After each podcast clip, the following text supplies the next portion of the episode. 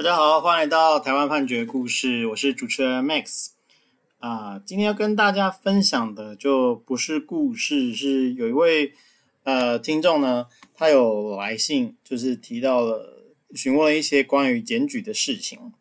那检举这个词，确实在台湾是还蛮蛮常听到，但它的意思是怎样？哦，这个其实可能大家不是那么的。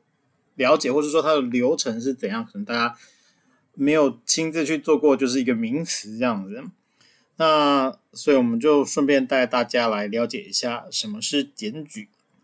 那检举这个词呢，就是如果大家上网去搜寻的话，就可以搜寻到很多不同的法规。那些法规通常都是些办法啊，像是这个食品安全卫生检举案件处理及奖励办法等等的。那呃，从这个办法的名字，我们就可以看出它是针对一些食品安全卫生的案件啊，它特别去有这样子的一个办法哦。所以你就是如果是针对食品安全卫生相关的事件，你想要去做检举啊，那你可以依照这个法规。那里面像是第五条，它就有提到说哦，可以发奖金。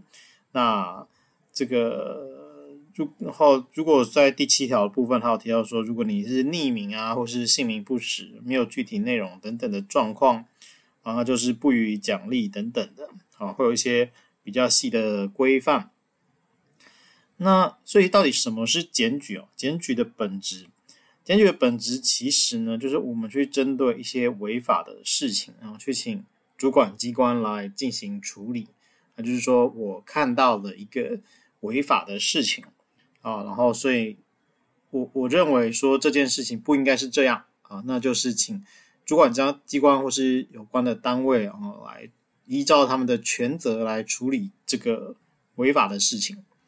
好，那所以依照这个所谓违法的内容，嗯，就当然就可以分成很多不同的态样了，像是税务案件啊，检举逃漏税啊，或者是行车。啊，那可能就是呃，检举呃违规的临时停车等等的啊，或者是劳动检查啊，就是说针对我们可能一些雇主啊，他的劳动条件他没有依照劳基法，那就去做劳动检查。那像这些哈，大家就可以理解说，呃，他可能是违反交通的相关法规啊，食品安全卫生的法规啊，或是劳动基准法啊，甚至呢。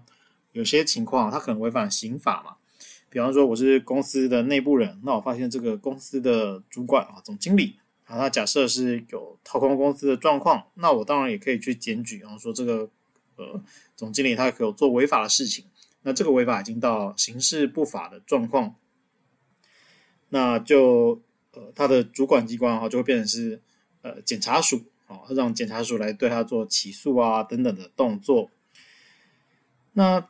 主管机关他们收到了这个检举之后啊，他们当然就是必须要去做一些处理。那包括像是呃我们最常听到的罚款啊，或是限期改善啊。比方说你今天这个啊烧烤店的呃排油的排油烟的状况啊可能不好啊，违反一些建筑法规，或是影响到邻居的安宁等等的，那我们就限期啊。比方说你两个月之内要改善啦，或或是怎样，或是你违建。啊，你要限期什么时候要拆除？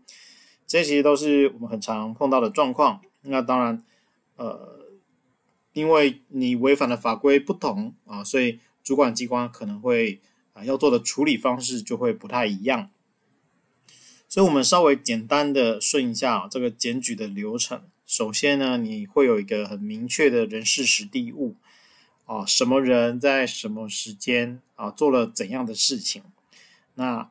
再来啊、呃，这件事情它涉及到了什么法规啊、以至于它违法啊、就是大家要先了解到，今天这这个检举的事情，并不是说我觉得这样不对，那我就可以去做检举啊，你必须是说这个行为确实违反了什么样的法规。那当然有时候我们可能只是有一种状况，就是说你呃你觉得这个状况不太对，然后你去查了法规，可是法规没有处罚。那就表示说，这个行为也许啊，也许不见得是违法的行为哦，所以这是一个很动态的概念啊。那重点就是你在去做检举的时候，你一定是要去厘清说，今天你要检举的是什么样的法规。那当然，同一个行为它可能违反不同的法规啊，这就是比较专业的部分。那除此之外啊，你这个人事时地物，你一定是需要相关的证据去佐证的啊。比方说，我不可能说，哎，这个车号什么多少的车在什么时候临时停车啊，呃，红线停车，然后我没有拍照。那我没有拍照的状况，谁会理你，对不对？就没有人知道说你是不是随便做的事情，随便检举这样子。所以你一定要有一些证据去证明说，啊、确实是有这样的状况。啊那当然，这个我们不见得每次都可以拿到很合适的证据啦。这个就会牵涉到说，你如果是一些突发状况，你可能没办法收集得很完整啊。但是主管机关还是会看说，如果你一般的。一般人在碰到这个状况，你可能会留存什么样的证据？那如果连一般人可能会留存证据，你都因为这些理由、那些理由，然后都没有留的话，那也许他这个就不会立案。那当然，你你确认了呃涉及到什么法规之后，你这个应该是由哪一个主管机关来受理，那就呃很明确了。那我们。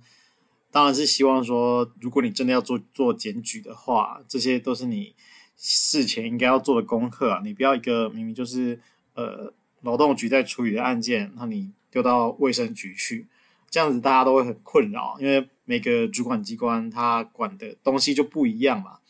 你没有办法硬要逼他去做受理的动作，然后他受理了，这不在他的权责范围内，他也只能就是呃移转管辖到他认为合适的机关。所以像这些就是呃，到底发生什么事情，然后这个这个有有哪些证据，这个是你在做检举的时候，你一开始第一个动作你一定会知道的，因为你没有碰到这些事情，你不会去做检举的动作。那再来就是你你应该要再多做一点功课，就是说你这个行为它到底可能涉及到什么样的法规，那这个法规它又有哪一个主管机关啊在管辖，啊这个时候哦你就可以对这个主管机关去送你的检举函。啊，让他知道有这样子的一个违法的状况。那主管机关，任何的主管机关，他知道了有违法的事情，他就必须要去处理。好，那但是呢，这个到底怎么处理，这可能就是另外一件事情。这就是他可能在他的法定的权责范围内，他可以有，比方说有 A、B、C 三个选项，他就去选一个比较适合的。那这个部分就不见得是检举人可以去干涉的。那在最后，我们要提到的就是说，你今天知道了怎么去做检举的这件事情。好，那你呃如何决定你要不要做检举？我这个问题就比较 tricky 一点，就是说为什么会有这个问题？好，当然就是说我们去做了这个检举的目的，好，是让这个行政机关去发动它的一些行政上的作为哦。可是发动了之后呢？是不是真的可以达到我们要的目的？啊，甚至你做这个行为，是不是会对你自己产生一些呃副作用啊、反作用力等等的？是在做这件这个决定之前，必须要先思考的。像是最明显的，就是说我们要不要具名啊？你不具名，像我们刚刚提到的这个食品安全卫生的部分，它是根本就可以不理你的。那你具名了，大家就会担心说，今天比方。这个你怀疑人家就是一个黑道背景啊，等等的啊，那你就会怕，你就不想具名，那这是一个很现实上的考虑嘛。那再来就是说，你在检举的时候，你要检举呃，你要附上多少资料啊？比方说，我今天附的这个资料，呃，就算我是匿名好了，可是这个资料明明就只有我会经手，那我只要这个这件事情一被问到。那被检举的人，他就会知道说，一定是你，一定是你，一定是你泄密的嘛。那所以你付多少资料啊？怎么付啊？你怎么去跟这个主管机关去做说明啊？一方面让主管机关可以相信你啊，另外一方面又不暴露出到底你你的身份是什么，来保护自己，这个就是比较难的问题。那最后就是说你。查了相关的法规啊，比方说这个主管机关可以限期改善，那不改善之后呢？啊，假设他就是摆烂啊，就是不改善，甚至他比方说一些营业人，他可能换个名字重新再来，这个事情这个结果有没有真的处理到你的问题？